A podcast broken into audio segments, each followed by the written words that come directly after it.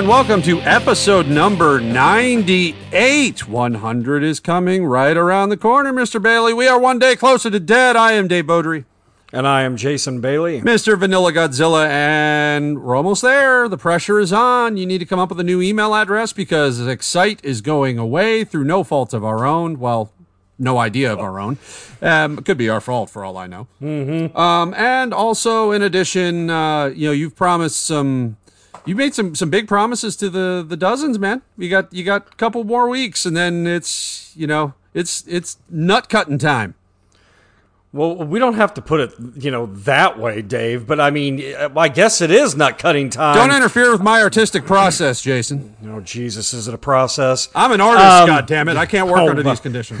I, I'm not a craftsman. I'm an artist. Jesus Christ! If I have to hear that shit ever again. Hey, folks, uh, I'm just letting you know out there, dozens, that uh, we got some exciting stuff happening in the next couple of uh, weeks, two to three weeks, and. Um, when I figure out what it is, you're going to know too. So it's this is this is fantastic. I'm you know I'm getting goosebumps that we're almost at that hundredth episode. I can't fucking believe it. You know, Dave, I have something for you. I wasn't even going to mention this, but now I'm thinking about the podcast and everything. Uh, we have a very big distinction on Spotify now. I, I, just found it interesting that you just now started thinking about the thing that we started doing uh, about two minutes ago. But anyway, that's that's fine. So yes, what what about Spotify, Jason? I would love to hear the that. deal. The deal is, I'm so comfortable talking to you that sometimes I forget if we're recording, we're not recording, what the fuck we're supposed to talk about. Such you know. a suck up. Yeah, exactly. I mean, you're a beautiful man and all that, so fuck you. But the the deal is on Spotify. Uh, we were informed by many of the dozens out there that we now have the distinction of E I believe it's E right next to our name, uh, basically saying that um, yeah, we there, there's some there's some vulgarity uh, on our show that Spotify just wants to let the the listener know uh, about. And um, yeah, do you know what it came? It came right after uh, we talked about the wonderful Dr. Cosby. Fuck you, piece of shit motherfucker. Uh, that's when they assigned us the E. So I believe that dumpster fire is is what got us uh, that distinction, and I feel as popular and as cool as Two Live Crew right now. Well, so I'm very I'm very happy about it. It couldn't have couldn't have happened because of a more deserving individual or segment. Uh, am I correct in assuming that the E stands for explicit?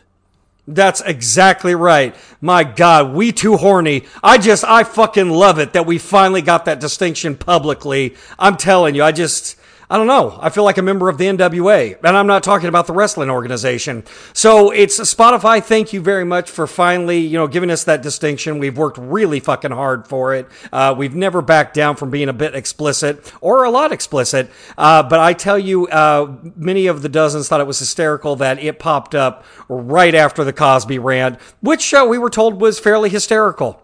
So I'm just glad that all came together uh, right before our 100th episode, but I wanted to share that with you uh, right here on the air, sir.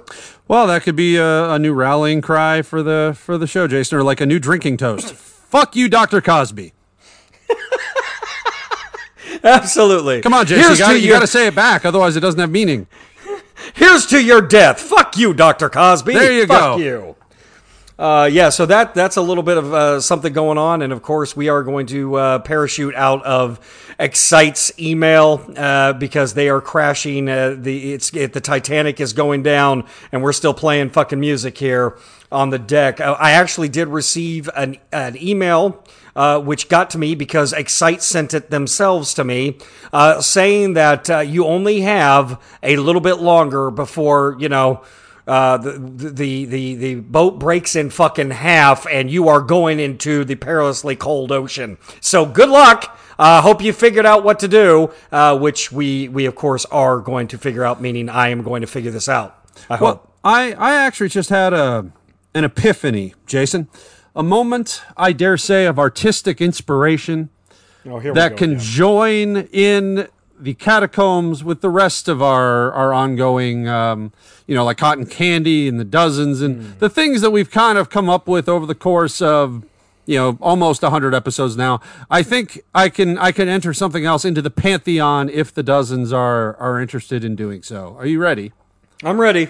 Dozens for any email that you send us in the future, uh, I think it would be a, a merry little gag to end, no matter what the subject of the email, end every single email to whatever our new email address is going to be in the few remaining time ones that we have left of on Excite.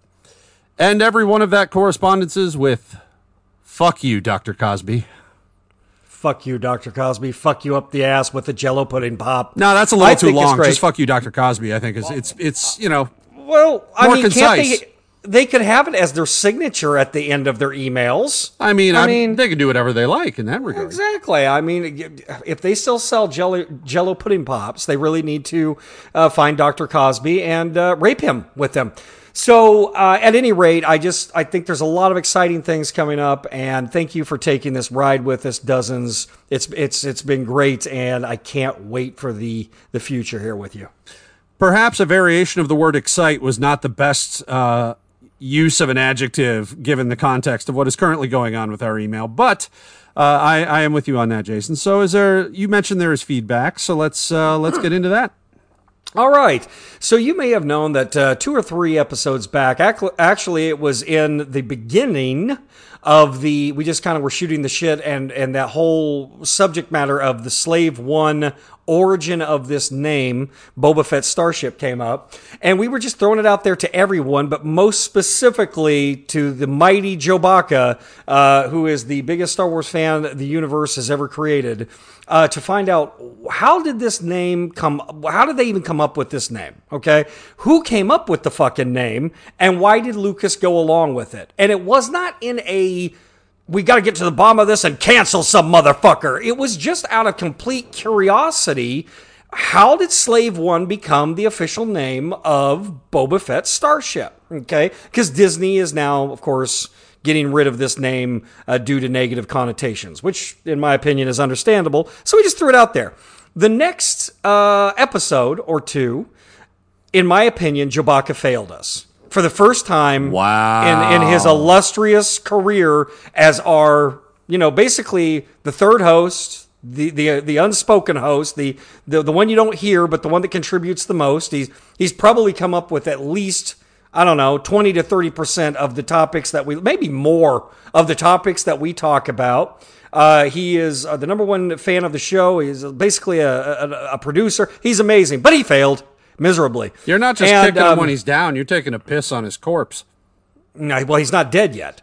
But the thing is But he's that one he- day closer. We all are. But he's not a corpse, okay? He actually came back with a whole fuck ton of I don't know. And I was stunned. I was fucking stunned, man. He can tell you everything about Star Wars in front of the camera, on paper, in books, in comics, behind the scenes. And this was a big, I have no fucking clue. And God knows he tried. Well, last episode, of course, I was a dick. What's new? What? And uh, exactly. And I, I called Joe Baca out, and um, boy, it worked. The public shaming, uh, you know, never underestimate public shaming. This shit gets things fucking done. And he got it fucking done. He basically uh, is saying that he might just need um, legal fees covered by us because he started stalking Lucasfilm to get this information. But by golly, Chewbacca fucking did it, dude. So, Chewbacca came back after shaking down the entire science fiction internet community. And here we go. This is his email response to us. Joseph Owens, the great mighty Chewbacca, Otherwise is known labeled as the Tooth Fairy. the Tooth Fairy, The Hunt for Slave One's Origin. After being publicly shamed on last week's show, I decided to redouble my efforts to track down the origins of the name Slave One. There are many, many references as to why Jango Fett named uh, it that in universe, but the real world origins of that name were harder to track down than Han Solo himself. The earliest known concept drawings of this ship actually popped up in 1978, and at the time it was known as Boba Fett's Starship. This would have been one year after Star Wars was re- released then. Uh, this is the same family friendly name that Disney is apparently now using. Then, in 1980, a patent was filed for the Kenner toy that featured the name Slave One. The patent holder was Nilos Rodis Jamero, who worked as a concept designer for The Empire Strikes Back and is widely credited with being the person who refined the design of the ship. Still unsure as to who it was that came up with the name, I reached out to the BobaFettFanClub.com online. Established in 1996, they are the one of the oldest online resources devoted to everything Fett. They directed me to a clip from a Star Wars celebration in 2015 featuring Steve Gawley, who was the model supervisor on the original trilogy. According to him, the model shop held a contest, in house contest, to come up with the name of Boba Fett ship, and Slave One was the winner. Okay. Who actually suggested that name and what George Lucas originally thought of it have apparently now been lost to history. Honestly, I think this is probably something the nerds care way more about than the people who actually made the goddamn thing, as Boba Fett's starship name has been used off and on ever since the beginning, including in the script and the novelization of The Empire Strikes Back, both of which I checked, by the way, because of course he did. I look forward to going through all of this again sometime in the future when Disney digitally adds a loincloth to the Rancor to avoid having to address his full frontal nudity on Disney Plus. But until then, Joe Baca out. Thank you very much, Joe Baca.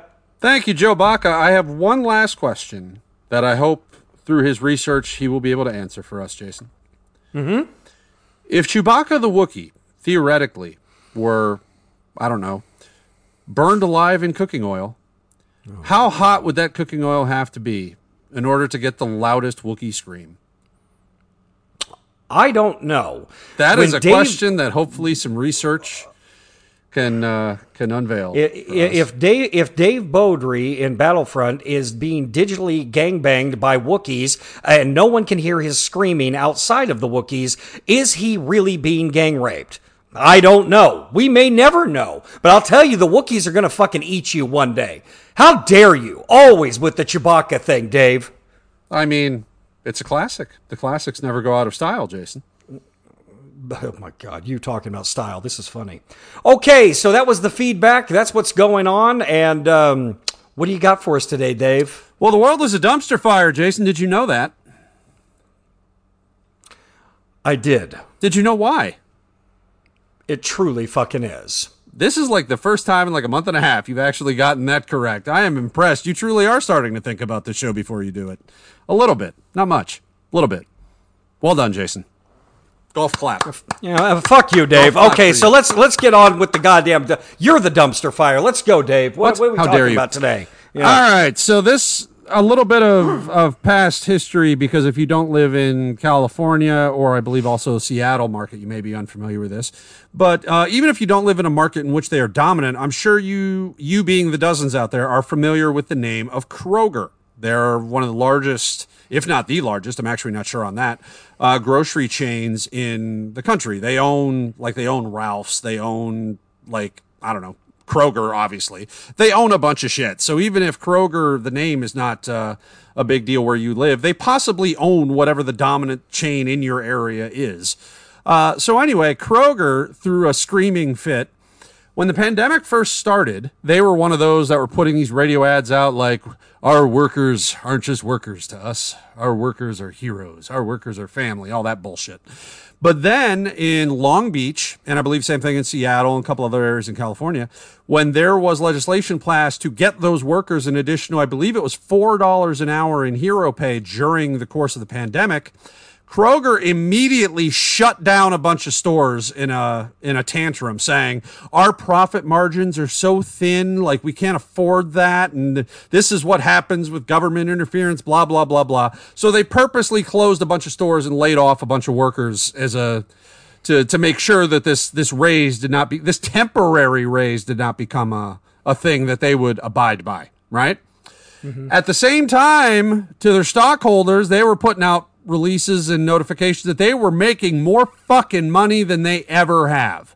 And now they have just instituted right on the heels of closing all these stores because of the you know, the four uh, dollar an hour additional hero pay for the workers that they gave all this lip service to, that they said they couldn't afford because their margins are so slim.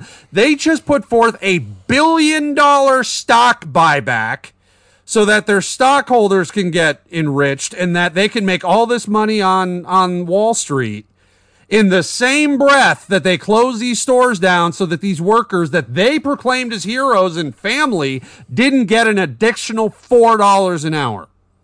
This doesn't have to be a long segment, Jason, because I think that fucking said it all. What is your opinion, sir? Well, we have Kroger here on, on this side of the nation and the, the uh, United States of Free Enterprise. Kroger is a dominant force over here as well in Kentucky. Um, and I could say, you know, fuck you, Kroger. Fuck you, hardcore. Because the deal is that it's easy to give lip service and say, oh, these, these people are our heroes. These people are fucking heroes. Which, by the way, there are so many of those things that were happening in 2020 during the pandemic where I know I probably come off as a fucking asshole. I am one, but even more so because I was just rolling my eyes like, get the fuck out of here with your bullshit. Like, you're, this, I'm glad you're calling it hero pay, but let's just call it what it is. You fucking need these people, okay? They're quote unquote essential. All right. But what happens the day comes around where they're not essential, not to the welfare of society, to fucking you, Kroger, to fucking you. What happens then? Okay. Well, we see exactly what the fuck is happening here. So now that the mighty, mighty Tyrell Corporation is making all this goddamn money, you're now going to say, you know what? We got to get those profit margins even higher. We got to, we got to get this huge, huge amounts of buckets of money. And the, the way to do this is not just the, the selling of everything that we have at higher prices. And yes, a lot of that is due to distribution, but to get rid of all the fucking peasants. I, I mean, forgive me, the heroes uh, right now so that we don't have to give them that $4 extra an hour. Get the fuck out of here, you pieces of shit. This is unbelievable. And there's, it, it's just, it's exactly what I thought it would be. When I was seeing these things where grocery stores were saying this and, a lot of companies were saying this is an essential worker. And we how need much, that fucking worker. Bullshit. Quick question, Jason. And how much money did they spend on these fucking radio and television ads blowing their proverbial right? employees instead of just taking that money and giving it to the employees as part of this hero pay? Yeah, they know damn well what they're fucking doing, as did a lot of people. I could go on a goddamn rant about third party restaurant distribution companies like Uber Eats and fucking Grubhub and shit like fuck them. Fuck all of them. It's the same way. Like I was watching commercials through the pandemic, support your local restaurant. Oh, blow me. Like it's unfucking believable the way that people spun whatever company they were with as we're heroes, we're still staying. Maybe uh, the people who you're making come into a diseased filled workplace are fucking heroes. Yeah, the drivers, you at, the shoppers, you at the cashiers. yeah, you at the goddamn top are fucking not. You are not assholes. And this is exactly, you get to tell the character and the culture of a company when they are doing well not when they are doing shitty, because that's when you can see, well, how much are they going to take that wealth, okay, Jeff fucking Bezos, and give it back to the little guy. What, what are you going to do then when you fucking got it, assholes? Well, we saw what Kroger did. There it is. I did not realize this because I don't follow like Wall Street or, or trading or anything like that. Like, but I so I did some reading as a little bit of research for this particular segment stock buybacks were actually illegal for an extended amount of time until I believe the Reagan administration. Then it was part of his trickle down economic mm-hmm. policy, where it's like, well, if we allow these buybacks, all that money will come in, it'll trickle down to people underneath. That clearly has not happened. Um, you know, trickle down economics is an entire another segment that we could spend another time on, you know, discussing and try to make it sound more interesting than the pissing on people that it really is.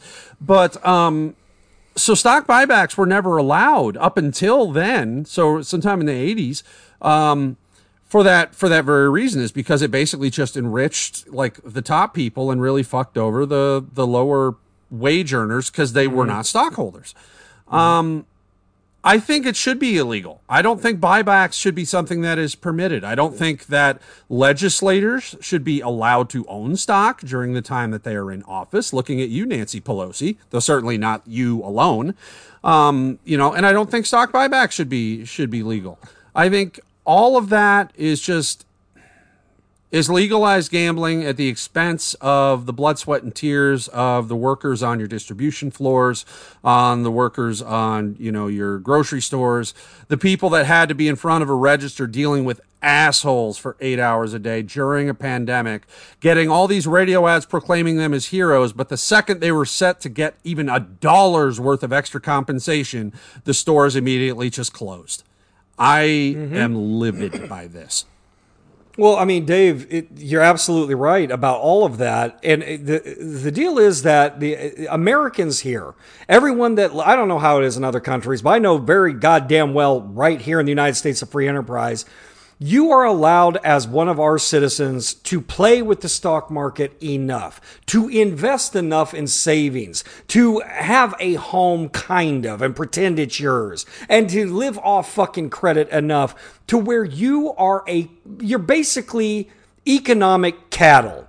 You are allowed to play the game at a level where people can fucking own you, use you, and make money off of you. That's what this country has become. This is what we are designed to do from birth to fucking death. And the top 1%, I guarantee you, already know how this game is rigged in their favor.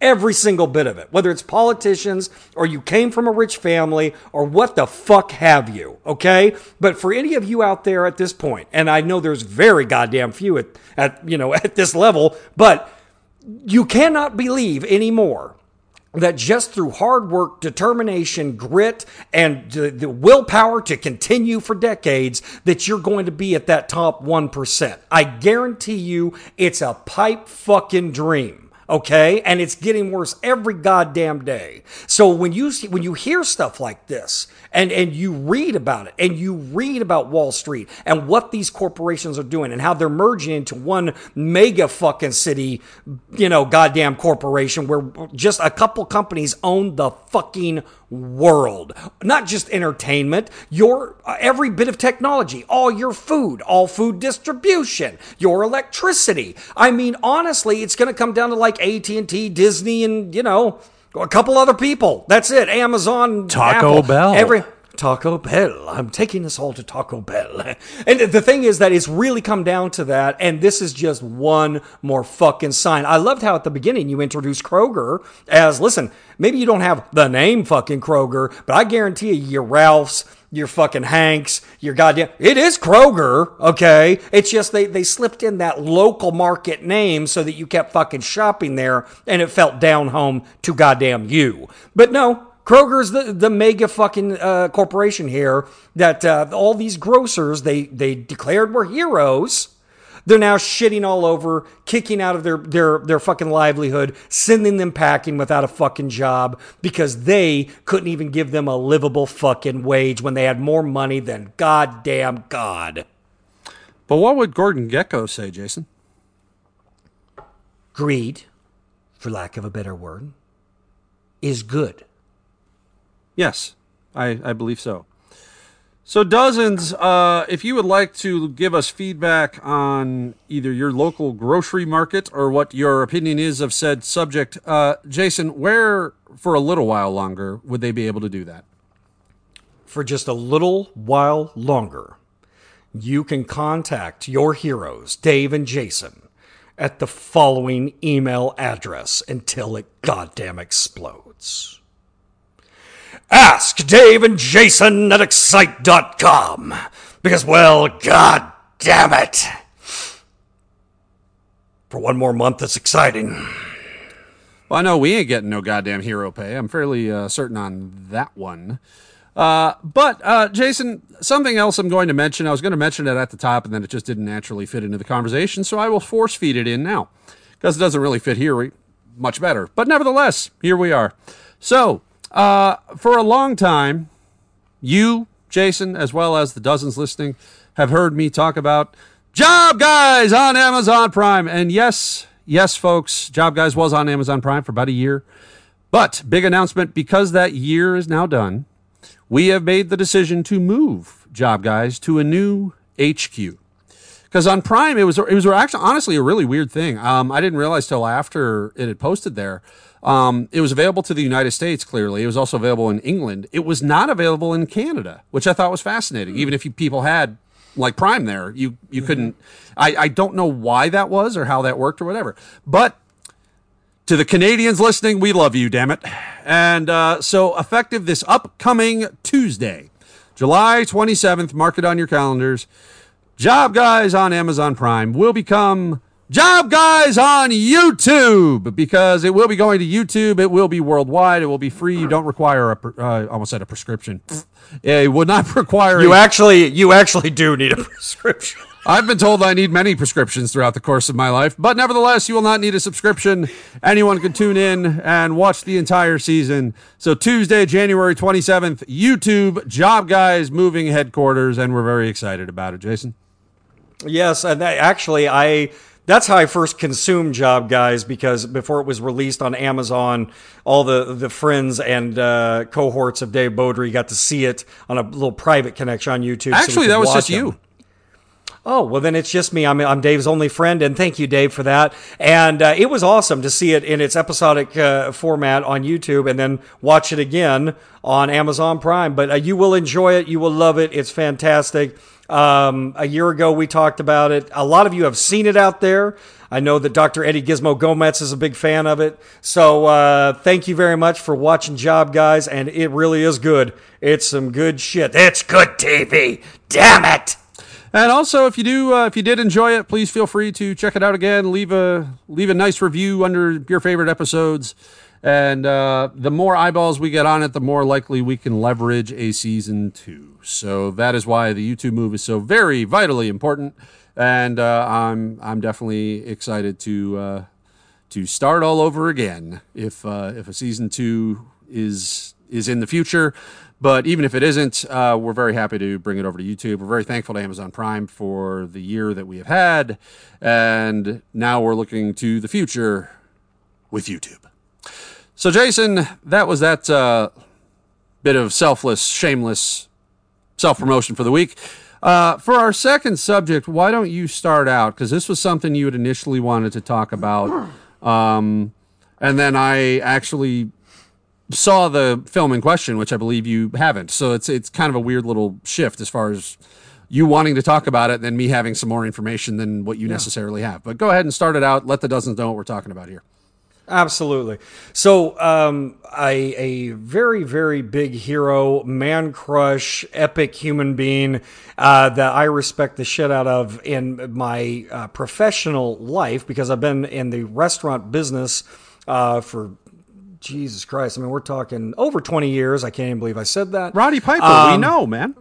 No, no, no uh, Roddy's my other guy, but uh, this this is a hero of mine, and a lot of people out there is uh, the late great Anthony Bourdain. And um, Chef Bourdain out there has a there's a documentary on him uh, called Roadrunner, and I have seen so many reviews about it, and it's odd because I'm reading the reviews in restaurant industry shit that I am associated with. So I'm not reading it or getting these reviews through let's say, I don't know, Variety or the Hollywood Reporter, whatever the fuck Rotten it is. Tomatoes.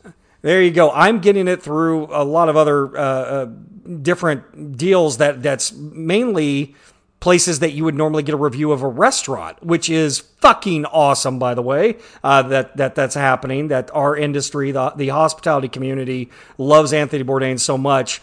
He's just like sacred to us. So I've, I've read many reviews there was some controversy surrounding uh, said documentary, and I would love to uh, hear what Dave thinks about this documentary very soon. But uh, yeah, he's a hero of mine, and uh, a lot of the people in the industry because of who he was as a person, and of course his uh, committing of suicide at the end of his life um, really. Um,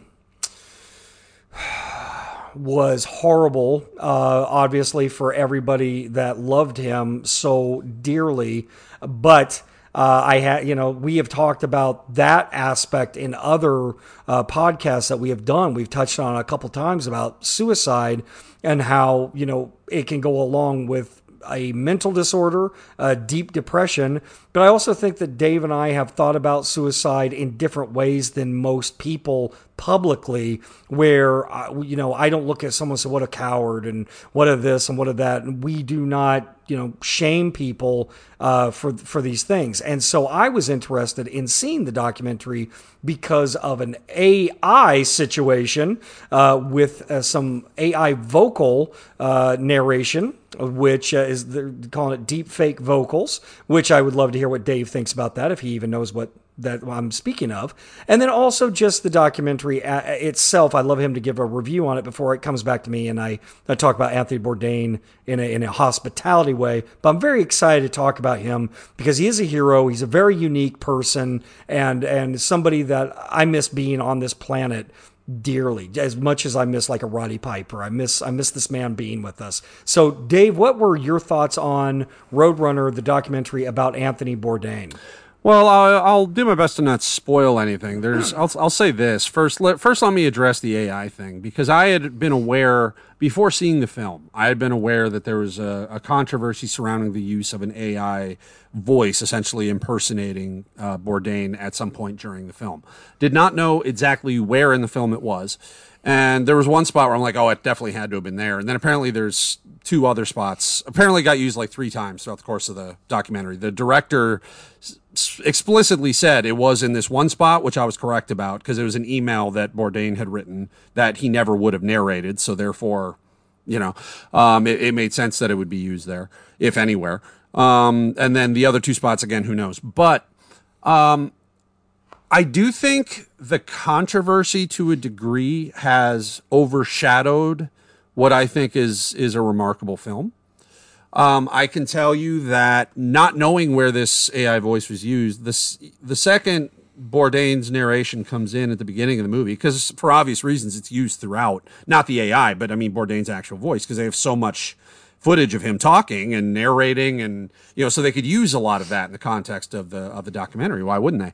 But the first time his voice came, you know, on screen or through the speakers, I found myself wondering every time I heard him talk, like, oh, is that is that the AI? Is that the AI? So it was, it was it overshadowed a little bit the actual film itself, which I think is unfortunate because the one time we know it's used is again where um, it was an email that he had sent to a friend of his that is very relevant to his story, and I do think that I, I, I was not upset by it because one, the filmmakers were honest about it.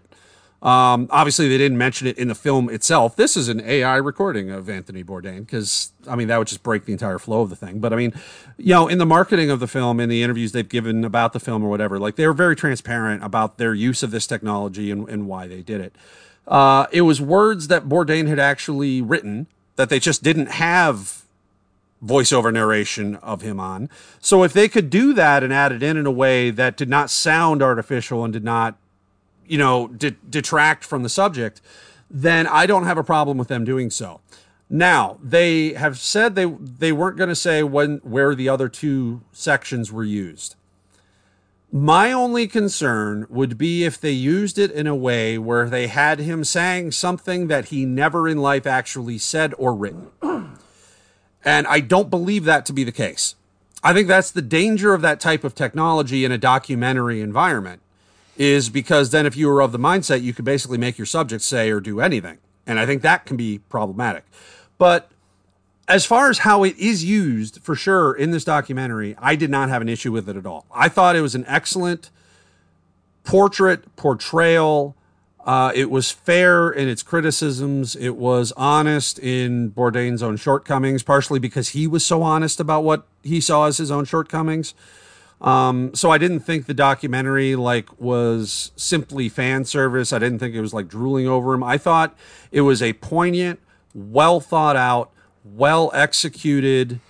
Um, I don't want to say obituary because that would imply that it really dealt more with his death than it necessarily did. I will say people looking for a specific reason as to why he committed suicide may come away disappointed. Um, because, you know, he did not leave a note. Um, so the, and they were all very careful filmmakers and subjects, his ex-wife and you know people who were who knew him and were around him were all very careful, I think, in their interviews to not try to put words or thoughts into his mouth. Um, which I think is only fair. So if you go seeing it looking for some greater perspective as to why the suicide happened, you may be disappointed if that's all you're hoping to get out of it. But if you're hoping to as for kind of a, a, love letter to him that is also honest about who he was as a person and not just as a public persona. Uh, if you're interested in a lot of home video footage that showed him when he was not on television, uh, if you're interested in the perspectives of the people that were closest to him, that knew him the best, and what they were both angry with him over, loved him over, you know, rejoiced with him over, reminisced with him over, I think that this was fabulously done. And if you're not familiar with Anthony Bourdain, I still think you will find this a fascinating documentary because it was a fascinating person. And I think the documentary stayed true to who he was as a person. And therefore, a lot of that was what endeared him to those around him that both knew him and only knew him from television. Because he was so open and transparent with his personality and honest about his own perspectives and flaws and all of that. It made people who had never met him feel like they knew him you could say the same about Roddy in a different in a different way. Um, I think this stays true to that, very much so. And I don't think the from what I could tell, I don't think the documentarians did anything um, ethically ambiguous or ethically dark. Um, I think they stayed true to the person and that everything was done with the best of intentions. That's that's my general thoughts on it. Jason. Yeah. I, uh, you know, from from what I'm reading from, like I said, hospitality insiders, there's a few things that they, that keep coming up again and again. I'd love to get your your feedback on this if it's at because I'm going to go fucking see it when I get a chance. Very obviously, but they say that as far as a art house documentary piece, it's very very well done. They say it's uh, beautiful that the cinematography is gorgeous. Uh, they say that is poignant in the music selections that they make because it reflects also Anthony Bourdain's love of music and you know all of that. It captures his spirit. They say that a lot. Um, the, some of the main um, negatives, criticisms that they pull away from it. Yes, there is that that every time that there's a narration, because that information was pretty pretty out there. There is that it takes the the listener out of the moment, going, "Is that him? Is that him? Did he say that?" Which can be distracting to lose yourself in the the art that you're you're seeing, uh, the, the the the filmmaking piece of work that you're seeing. And so there's that, and then the the big criticism beyond that is that you, if you walk in, you're going to get a flavor, a taste, uh, you know, of Anthony Bourdain. You're going to know his persona in a way that maybe you didn't know before or just you know it's a it's a deeper knowing of him as a human being. What they the criticism is they definitely do not get to the bottom of goddamn anything in this at all. And not just his suicide there's not a lot of questions that get answered about his childhood, about his first marriage, why it ended, a lot of his own personal demons, why he turned to them. Um, and I'm just saying what I've read. Right. Once again, this is not Jason Bailey's opinion. So um, they're just saying that there's you just don't really get to. He's still very much, you know, it, you know, like an enigma uh, you know, you're getting as much as he allowed you to know, but there's not much that the documentary um, uncovers under some stone somewhere. It's like, aha, this is some more of Anthony Bourdain you didn't know about for fans of his. Um, Quick question, would you would you say any of it? Yeah, go ahead, buddy. The, and it'll make sense why I'm asking momentarily. Yeah. You have you or have you not read the book Kitchen Confidential? Yes, of course. I figured so. Okay. Did he discuss his childhood much in that book? He did. He did to a certain extent, yes, but there was no, there's nothing in it that you'd be like, aha, you know. There was, it was just some stuff in there that he would talk about. Right. These are memories I had. This is what I did for my schooling, shit like that. I mean, I can't speak for the filmmakers. I don't know if they have commented on this. So, but if I had to guess, because they do talk about the book quite a bit in the beginning. Sure. The, book, the, the, the Sure. documentary basically starts right as that book is coming out. Okay. Um, and then it moves forward, you know, in time from there. Um, my hunch and what I felt watching it was that the filmmakers purposely wanted to be more of a companion piece to the book than replace the book. Like he spoke of his childhood to a degree in the book, so therefore we don't want to go over it in the movie because we already have his own words on it in the book, like read the book. That was my take on it. It also probably made it a little bit easier for them because then you have all this footage of him from the time the book came out, where obviously he became a, a bigger name celebrity. So they had a lot more B roll footage of him to use for the purpose of uh, a documentary than they necessarily would before most people knew who he was. So my my thought on that was that they didn't cover his early life mainly because they let his book speak for itself in that regard, and that was that was the extent to which he wanted that story told. Um, so I didn't personally see that as as a negative personally. Okay. Um, so at any rate, that you know, I can't wait to go see it. And Dave seems seems to think, you know, from what I'm getting from him, that it's a, uh very good uh, documentary and something worth seeing, whether you know uh, a lot about Anthony Bourdain or not.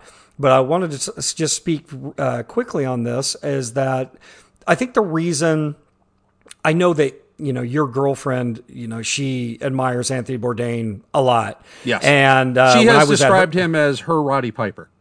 there you go. And I in the in the restaurant universe, that's pretty goddamn accurate. Yeah. That's pretty fucking accurate. Uh, it, it you see someone with a lot of humanity, with a lot of fucking turmoil and problems, and he's just putting it all out there for you to see. And he's got a sensitivity that other people in his industry might not have, and certainly a viewpoint.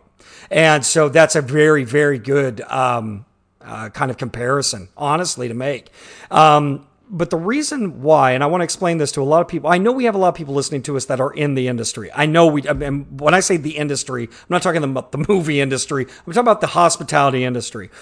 And, and this is for you guys, you already know this, but for other people who don't, the reason why Anthony Bourdain is just looked at like a fucking rock star is because he really he was an executive chef he was trained yes but what anthony bourdain really was was a frustrated writer who was a line cook uh, for most of his fucking life. Honestly, he wanted to be a cook or a chef because he thought they were fucking rock stars when he would see them as a youth. He wanted to have that kind of rock star life as a culinary person, even before that's what was portrayed on the Food Network and later on on reality television and shit like that. Okay. That's how he looked at them. And so that's what got him into it. But by night, and that was like in 78, he graduated from a uh, culinary school in Jersey. Okay. But by 85, he was already writing and, try, and trying to give out little crime stories and things to any publication that would take it. And he was a frustrated writer that was a fucking line cook. And uh, there's a big difference between a chef and a line cook in the public imagination. I think a lot of people, when they hear Chef Anthony Bourdain, who don't know the industry, think of him as like, well, he's like a Gordon Ramsay. He's not fucking Gordon Ramsay at all. Gordon Ramsay came in in this world to become a Michelin star motherfucking chef. He wanted to be the heavyweight champion of fucking chefs, okay? He's a whole different fucking level. He knows how to cook. He, I mean, he is magnificent. That was not Anthony Bourdain. Anthony Bourdain was a fucking line cook in Jersey and then in Manhattan who worked his way up in the industry while writing on the side, trying to figure out how to make it as a writer. Okay. So many people in my industry are drawn into the industry, myself included, not because we fucking love the hospitality industry, but because it's something we had to do to support another passion that we had. Then, lo and motherfucking behold, you get drawn into it if you're really good at doing it and it becomes your life. And you'll have times that you hate it, you have times that you love it, but one thing never changes is that the people you're working with are the hardest working motherfuckers you've ever worked with, the most passionate people. And and I have worked in LA and New York City in the entertainment industry. These motherfuckers ain't got nothing on the hospitality industry with work ethic or drive. Not one goddamn thing. And I and my foot's been in both camps for so fucking long.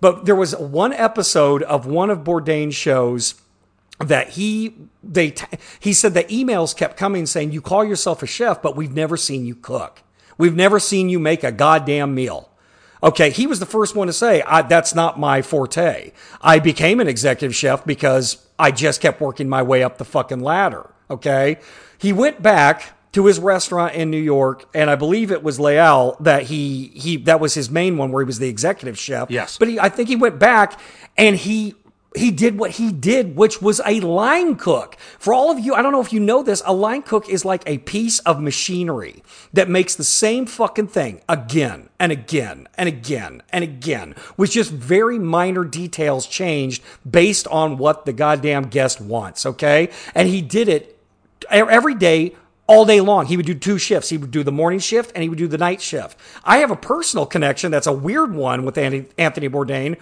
When I went to the American Academy of Dramatic Arts, our fucking bar that we would go to afterwards, okay, just to get lit up, was Desmond's. Okay, this bar called Desmond's, this little Irish shithole fucking place that was magnificent. This was where Anthony Bourdain would go between his AM and PM shift, get drunk so he could go back and continue working on the PM. And it's just one of these things that it's magnificent to think this human being at the age of 43 wrote a book, Kitchen Confidential, that talked about the love he has for being a cook, for the restaurant business, for the hospitality business. And that's what propelled him. And he actually became goddamn larger than life movie star esque at 43, 44, 45. In 1999, he actually, you know, wrote the article, Read This Before You Eat, which 2000, a year later, became Kitchen Confidential, which I recommend highly. Okay. Anthony Bourdain is the most authentic in this book because he wasn't molded at all in any capacity by, you know, whether he was working for CNN or the Travel Channel or the Food Network, whatever the fuck. It was, it's pure Anthony Bourdain. It's so goddamn good that after Sex in the City ended, the producers were looking for another show on HBO that would be like a male type version of Sex in the City.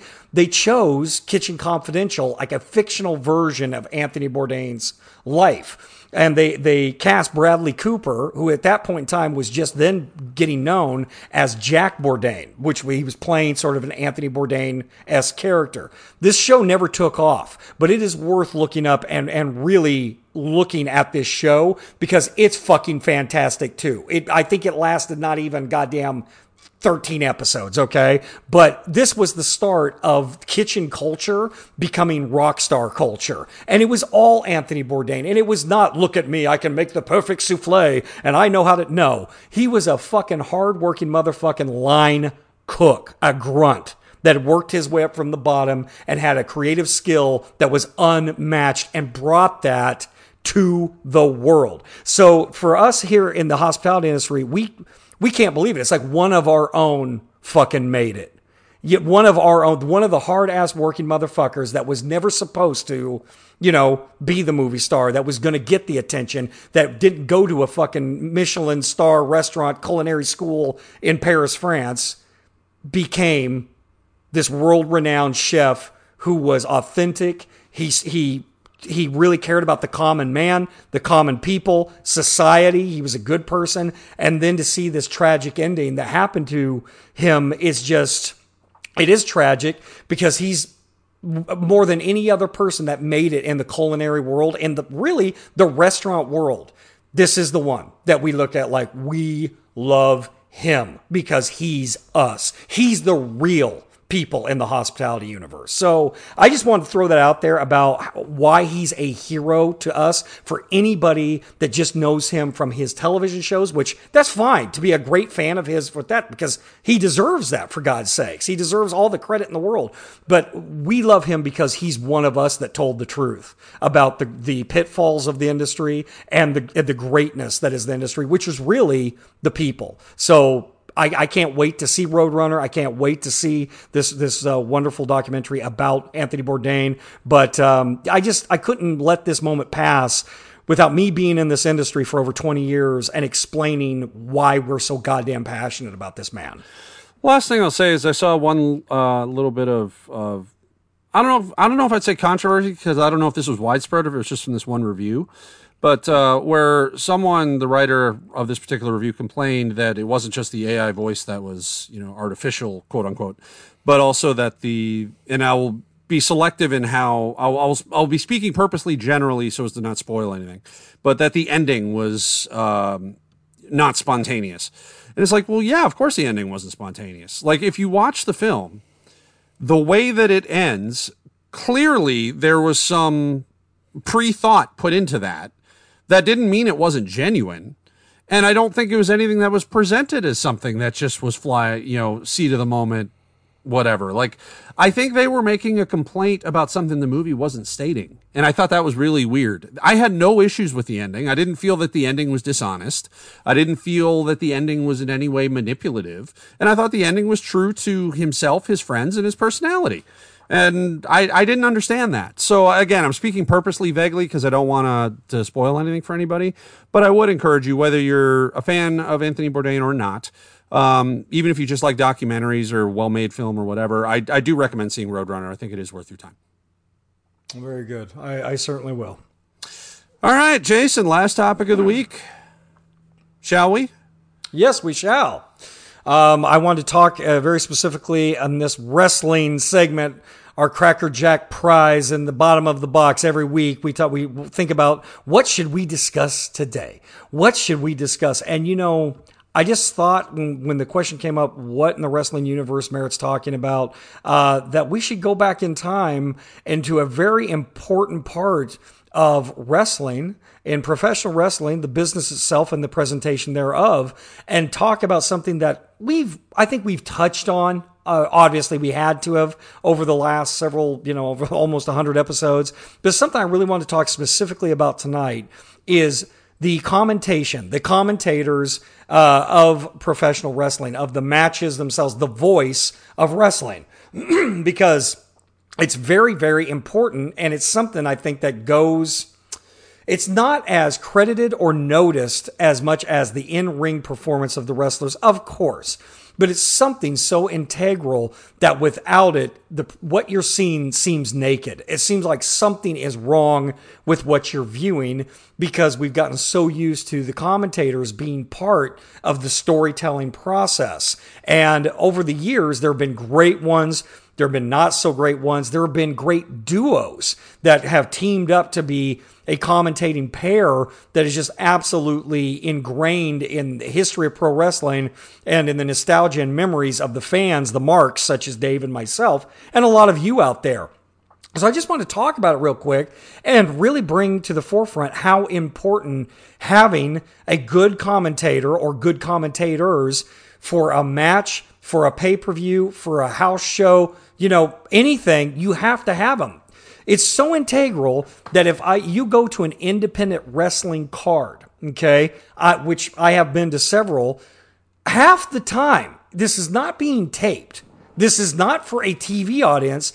You will hear a microphoned up commentary in a lot of house shows where you're listening to a commentator over fucking speakers while the match is going on because for some reason they've decided it leads to so much of the presentation of the match that it needs to be piped into the house show as well. So I just want to throw it out there, Dave, and that's that's what I'd like to talk about tonight.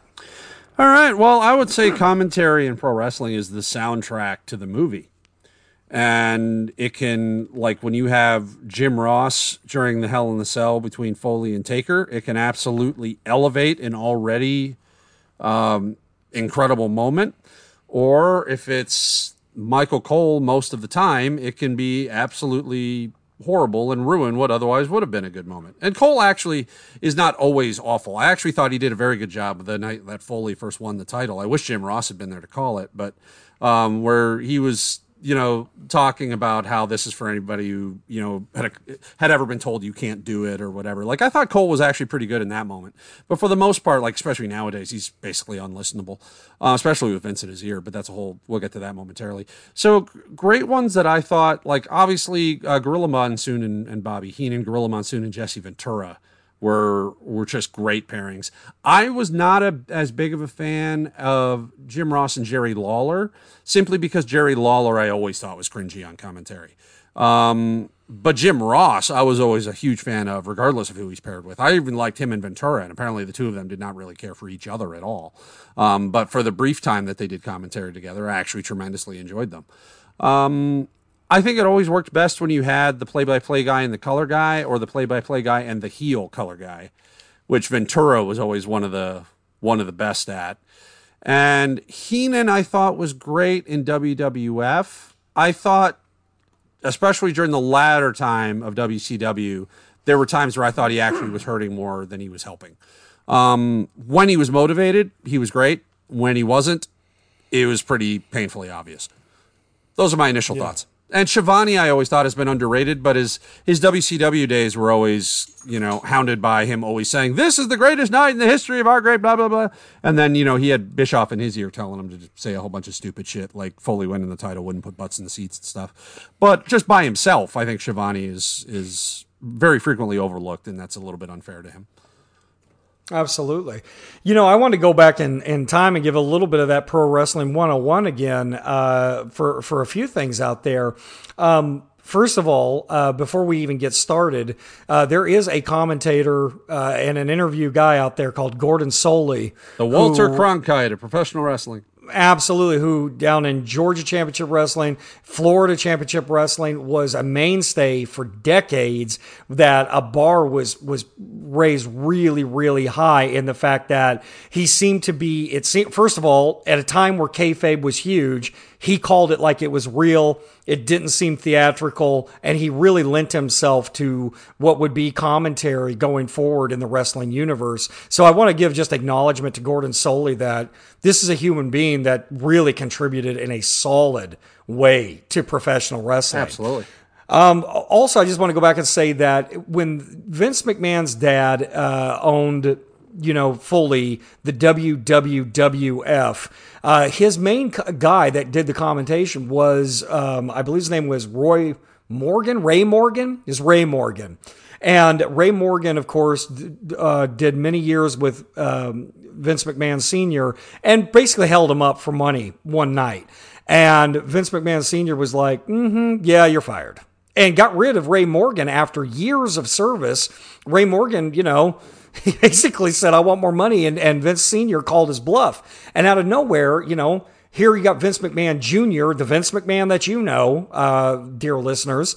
Uh, basically, he just looked at him and said, "You know what? You're gonna you're gonna do this tonight." And Vince had no fucking skill set to do this at all. He had no uh, experience commentating matches, not a fucking thing, doing interviews, fucking nothing.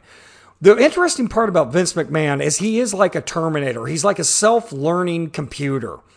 And over the years in the 70s, if you watch WWF shows, Vince got better. Like you can listen to him and go, well, that's not bad. It's not great, but he is always got something to say. He's never without words. He's embellishing the product. He's saying what he needs to fucking say.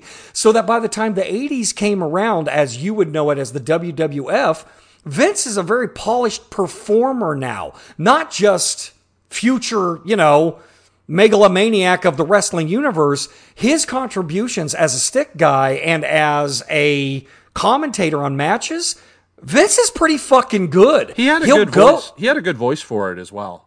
He had a good he had a very good announcer voice.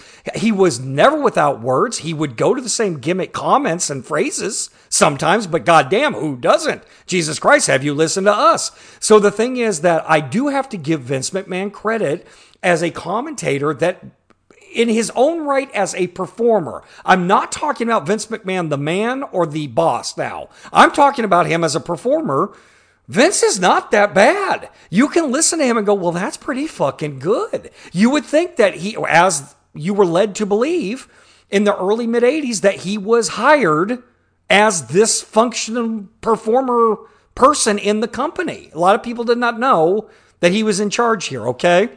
So I have to give a lot of credit to Vince, which laid down the groundwork for what was to come. Also, Gorilla Monsoon, who had been around the industry forever, was always very good commentating matches. I think that I get goosebumps to this day when I see where Hulk Hogan wins, you know, in January of 19 fucking 84, and Gorilla Monsoon's commentating, and at the end of that, where where Hogan is lifting up the belt, you will hear Gorilla Monsoon say, Hulkamania is here. And the way he says it is like, you don't have to tune into any other fucking program, wrestling or not, ever again. Destiny has finally come here. He says it so well that to this day I get goosebumps because he's ushering in an era with his words that even Hogan just looking at him in what he's doing in the ring is not as like, I mean, it gives me a fucking stiffy to fucking hear it. And I'm not a Hulk Hogan fan. It's Lyric Gorilla Monsoon saying, bitches, we are, we have arrived. Welcome to the next 10 years of what we're going to do here. Without him even knowing what the next 10 years was going to be, you can hear it in Gorilla Monsoon's voice like, we have goddamn done it and here we go. It's just, uh, I get goosebumps just fucking talking about it. But the thing is that when they started doing the duos and they team people up, Jesse Ventura, his wrestling career was fucking over. Vince credit again said we need a heel commentator. Roddy had done it back in Georgia. Some other people had fucking done it already, but we're going to do it on the big stage here in New York. They gave it to Jesse Ventura, who did a oh my god, Jesse. I'm a fan of Jesse Ventura, not from his wrestling career. I'm not a, like yes, I like watching him wrestle and I like his character and I yes, it's his when he became a commentator is when I fell in love with Jesse Ventura. It was his the way he spoke, the way his mind worked, how on like he was so funny, so intelligent, and so on the spot in the moment, every match, every time. You're seeing a man do what he was fucking designed to do. Like this for this heel commentator siding with the bad guys and having a lot of times better commentary than the person he was with is fantastic. It was amazing. And so I think that uh, Vince put him with Gorilla Monsoon at the beginning, saw what Jesse could do once the nervousness got out of Jesse, and went, yeah, fuck that. It's going to be me and Jesse. Because he realized, well, this is the A team. Then Heenan was moved with Gorilla Monsoon, which, well, we know what fucking happened there. Bobby Heenan with Gorilla Monsoon was a great commentary. And then the duo had primetime wrestling, which is the entire 80s to me. Wrestling in the 80s is primetime wrestling. It really is. And those two could set up a fucking match or have a segment with, I mean, the Ultimate Warrior versus Bob Bobsworth from Toledo. And they would have you, you were going to watch it after they talked about it. So they were absolutely fantastic. One of my um, favorite long-standing. I'm assuming it was done as a rib, but either way, it's hilarious when you actually know the story. Now, Gorilla Monsoon's son unfortunately died rather tragically young in a in a car accident, but for a long time he was a referee with the WWF, Joey Marella, because that is Gorilla Monsoon's real name is Gino Gor- uh, uh, Gorilla.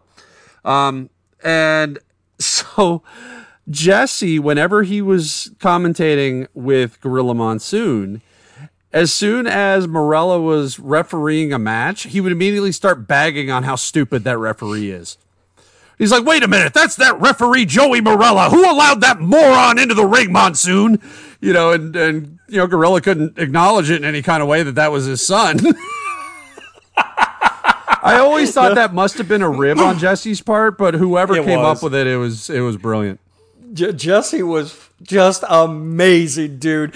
Every time the bad guy was doing something in the ring, he would justify it every single time. You ever want to see Jesse mark out? Watch him commentate a Paul Orndorff match, a Rick Rude match, a Roddy Piper match. Like he's sticking up for him a hundred percent. Uh, we never knew that this would actually become like pretty much what you hear from the Republican Party today, but he could justify any insanity that was fucking happening, and you would die laughing because you know that he's in the wrong, but he's making such an adamant case that he's not, and the wrestler in there doing the wrongdoing is in the right. It was fantastic. But yeah, Gorilla Monsoon uh, soon met with Bobby Heenan, and that was the dynamic fucking duo. Those two together were pure magic, pure magic. And primetime wrestling to this day, there are so many times. My God, when we did Jason's Hideout, all I thought about is if we could just make this sort of like primetime wrestling, that's really all I fucking care about. I just want to grow up to host primetime wrestling. This is all I ever gave a shit about in my future career endeavors. and that's because of Heenan and Gorilla Monsoon. Well, the pinnacle of them, I think, was also the Royal Rumble '92 when it was the winner of the Royal Rumble won the title, and and Heenan was so unabashedly cheerleading for Flair throughout the entire match, and Gorilla just fucking with him the entire time because it, Yeah. he thought there's no way in hell Flair would end up winning it. That dynamic, I think, really elevated that match to an even higher level than what it already was at from strictly a talent in ring Mm-hmm. perspective.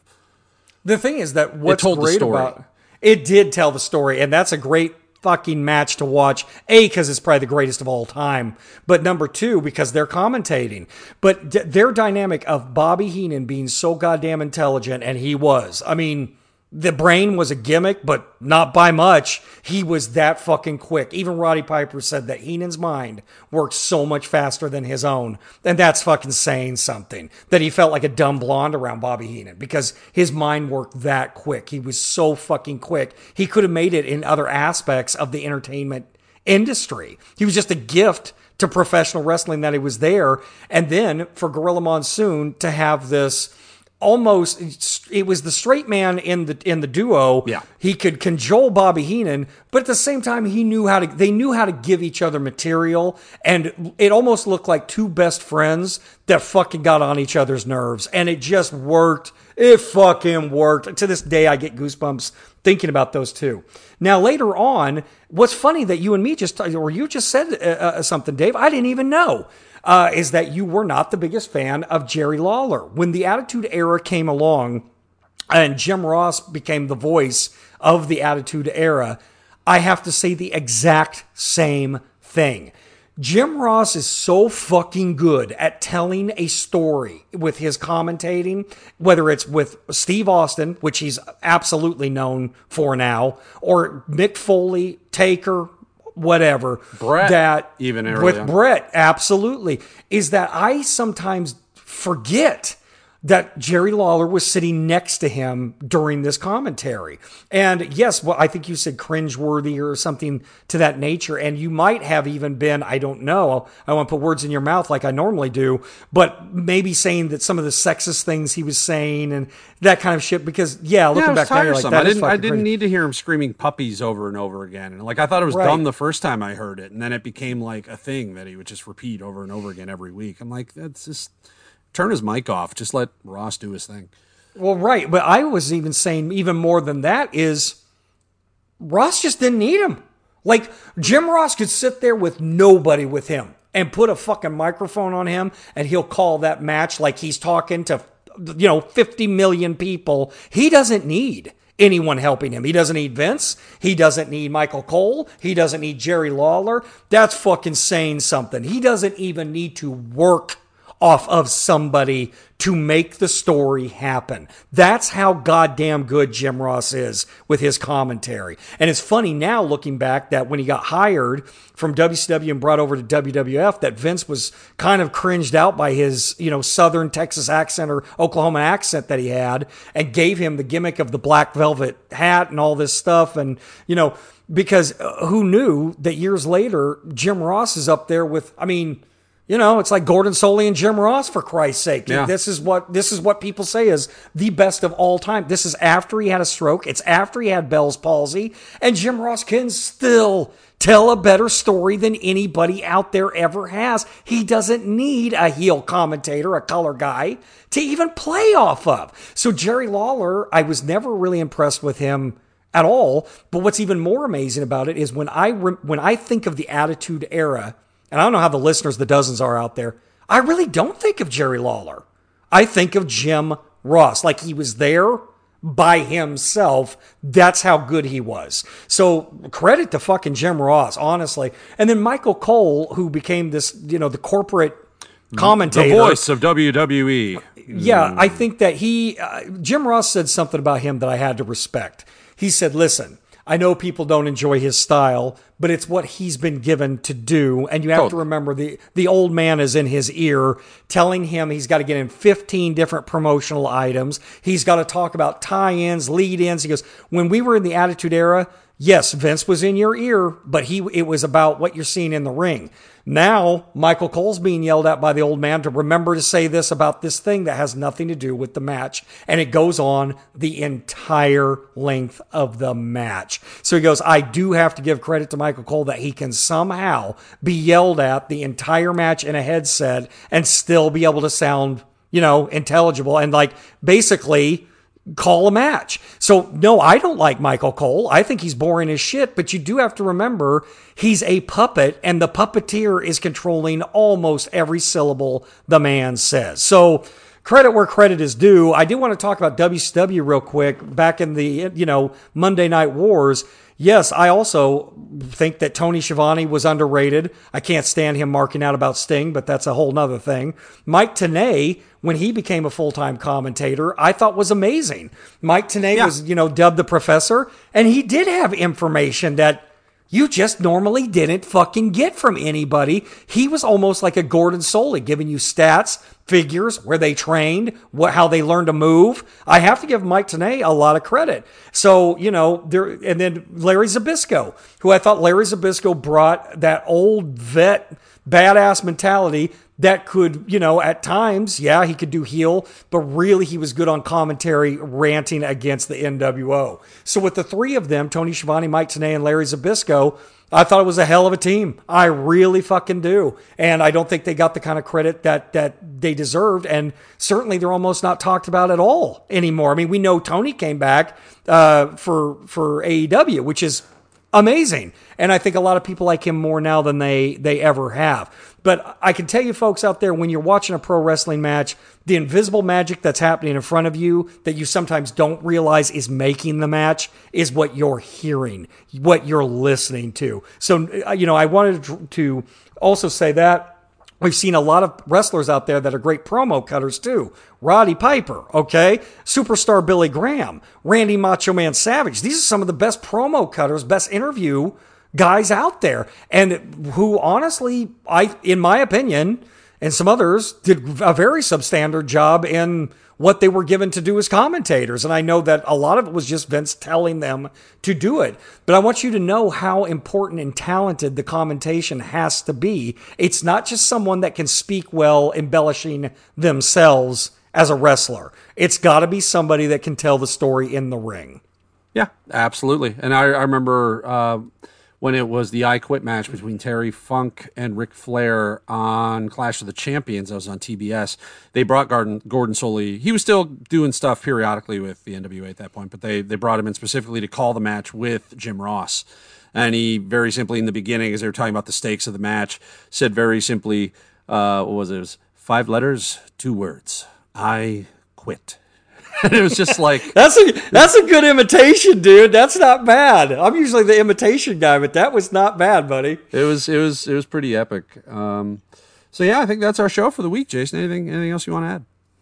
No, guys, I just want to let you know, hey, we are giving out our little, uh, you know, secret Annie, little orphan Annie decoder ring out there, a little gift from One Day Closer to Dead to all of our wonderful listeners out there. All you got to do is contact us, send us a name, send us a mailing address. No matter where you are on this fucking planet, we will get you something. I mean, Dave Beaudry's hair or something. I don't have any. So I don't know what's going to come to you, but it's going to be a thank you to you from us for listening to us at least partially or maybe all of these hundred episodes that are coming down the pike. Thank you very much. And of course, you can always send that to this email address that uh, is going away. So it's, it's all very Dark Knight Returns here. It's all burning down in colossal glory. It is as follows Ask Dave and Jason at excite.com. Because, well, god damn it. It's exciting. And fuck you, Doctor Cosby. And fuck you, Dr. Cosby. And on that note, I am Dave Beaudry. And I am still your Jason Bailey. And Tuesday, Job Guys will be on YouTube. And that is our show. We are one day closer to dead, but that day is not. It will not be today. So until next